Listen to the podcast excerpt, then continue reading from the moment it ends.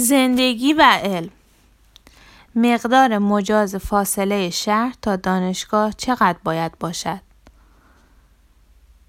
مرکز ایالت ماساچوست آمریکا بوستون است. شهر MIT، شهر هاروارد، شهر کمبریج، شهر فاین آرت، شهر موزه هنرهای مدرن، شهر کافه های پر رونق، شهر کتابخانه های عمومی شلوغ، شهر روشنفکران امریکا، شهر معروفترین فستیوال های هنری، شهر بهترین شرکت های کامپیوتری، سیلیکون ولی شرق.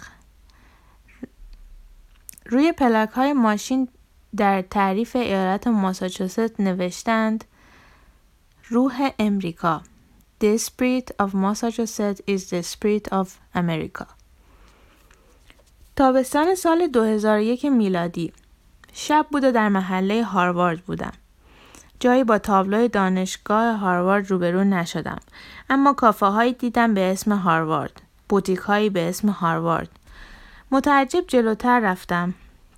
ساختمان هایی با معماری فوق العاده قدیمی اما هیچ نشانی از دانشگاه نبود. ساعت از ده شب گذشته بود اما خیابان ها همچنان شلوغ بود. مملو از جوان، جوانهایی که دور میزهای کافه های خیابانی نشسته بودند و گپ می زدند. دانشجوهایی که کف پیاده رو ولو شده بودند و زیر نور چراغ خیابان تکالیفشان را می نوشتن. پسرکی که گیتارش را به دست گرفته بود و در ایوان خانهش که مشرف به خیابان بود آواز می‌خواند و ساز می‌زد.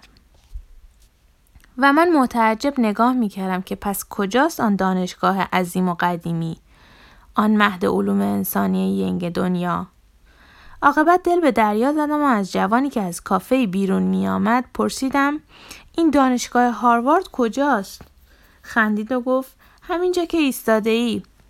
طبقه بالای کافه را نشان داد آپارتمانی که چراغهایش روشن بود. گفت این کلاس فلسفه پروفسور مک آرتور است که با رضایت استاد و دانشجو این ساعت شب برگزار می شود. آن جوان که تازه هم صحبت گیر آورده بود تا بعد از نیمه شب دانشگاه را به من نشان می‌داد. آن در را نگاه کن کنار سالن بیلیارد. آن دفتر دانشکده منطق است. طبقه بالای آن رستوران دانشکده جامعه شناسی است. دیوار به دیوار فروشگاه لوازم و تحریر کتابخانه عمومی است. پروفسور فلانی در این خانه زندگی می کند. پروفسور بهمانی که حتما اسمش را شنیده ای همسایه من است. گفت و گفت و گفت و من چارشاخ مانده بودم که این چه هارواردی است. هاروارد یک دانشگاه نیست، یک محله است. با همه مشخصات یک محله. از کفاشی تا قصابی تا کلاس درس. از روزنامه فروشی تا مغازه فروش نوشته افزار تا کتابخانه عمومی. از گدا تا راننده تاکسی تا استاد دانشگاه. و تازه اگر هاروارد محله است، برکلی در شمال سانفرانسیسکو شهر است. چرا هاروارد اینگونه است؟ مگر برای این جماعت با آن رفاه اقتصادی کاری داشت که یک شهردار با سیبیل هیتلری بگذارند در شهرداری بوستون که دور تا دور هاروارد را سیخ سیخ نرده بزنند طوری که حتی یک گربه هم نتوانند از بین نرده ها رد شود.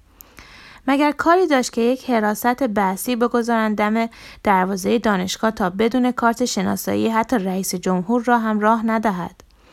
نه به گمان من مسئله مسئله دیگری است. هاروارد می‌خواست که به دانشجوی علوم انسانی بیاموزد که تو بایستی زندگی کنی. برای همین کلاس پروفسور مرک آرتور طبقه بالای یک کافه تشکیل می شود هاروارد به دانشجو می آموزد آنچه را که در محله هاروارد به کار دانشجو می آید و محله هاروارد محله شکل همه محله های دیگر. حتی این محله پلیس هم دارد هاروارد پلیس. در همه دانشگاه های امریکا پلیس دانشگاه با پلیس شهری نامی متفاوت دارد. تجهیزات پلیس دانشگاه اسلحه و اتومبیلش تفاوت ظاهری چندانی با پلیس شهری ندارد. اما پلیس شهری حق دخالت در مسائل مربوط به دانشگاه را ندارد. به پلیس دانشگاه آموزش دادند که با شورش دانشجویی که در همه جای دنیا چیزی مرسوم است چگونه تا کند. به او آموختند که در شورش دانشجویی حتی المقدور حق استفاده از اسلحه را ندارد. جالب اینجاست که پلیس های دانشگاه اگرچه یونیفرم های پلیس, شهری را می پوشند و همان تجهیزات را دارند اما به لحاظ سنی معمولا مسنتر و معتدلترند و آن قیافه میرغضبی را به خود نمی‌گیرند. مقایسهش کنید با مسئله حادثه کوی دانشگاه خودمان در سال 1378. اولین گروه نیروی انتظامی که وارد صحنه شد کلانتری یوسف آباد بود که تخصصش دیدن کارت ماشین و بو کردن دهان شهروندان بود.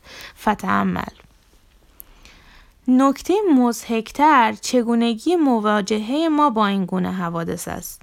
به جای آنکه عبرت بگیریم و بیاییم و اصالتا پلیسی برای دانشگاه طراحی کنیم تا جلوی حوادثی از این دست را بگیریم یکو میاییم و صورت مسئله را پاک می‌کنیم 300 نماینده مجلس ششم که حکما هر کدام عقل کلی بودند برای خودشان و فک و فامیلشان و حوزه انتخابیشان عقل کلشان را می‌گذارند روی هم تا بشود عقل جمعی و بخشنامه صادر می کنند که بالکل ورود پلیس به دانشگاه ممنوع است.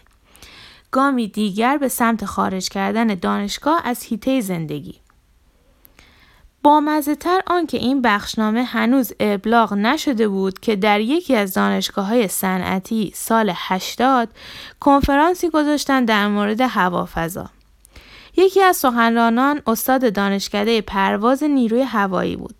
از آنجایی که با لباس فرم نیرو برای سخنرانی آمده بود، حراست متعهد و مسئول او را به داخل دانشگاه راه نداده بود که ورود نیروی نیروهای نظامی به دانشگاه ممنوع است.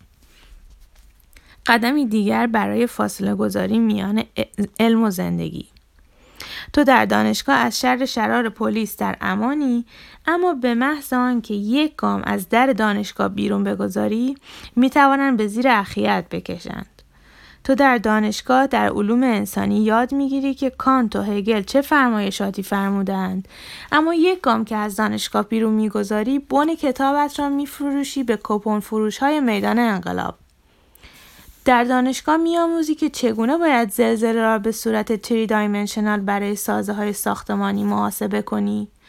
اما پایت را که از در دانشکده بیرون گذاشتی می‌بینی حتی در توسعه خود دانشگاه پیمانکار ساختمانی گوشش بدهکار آنچه تو علمیدانی نیست. یعنی میان دانشگاه و بیرون دانشگاه فاصله پرناشدنی وجود دارد. و باز هم بایستی حسرت خورد که در تاریخ تمدن ما همواره کار بدین پایه مزهک نبوده است. نظامیه ها در دل بزرگترین شهرها بودند. کارآمدترین مرجع شیعه در درس زمان تبعیدش فریاد میکشیده است که مکاسب را در بازار نجف بیاموزید. حتی هنوز تا پیش از نظام ترمی واحدی دست کم در همین قوم می‌شد اختلاط حوزه و شهر را دید. و حالا کهنترین دانشگاه ما از پنجشنبه بعد از ظهر تعطیل می شود تا فردایش نماز جمعه در آن بخوانند. مبادا که اختلاطی باشد میان دانشجو و نمازگزار. چگونه شد که این چنین فاصله افتاد میان علم و زندگی؟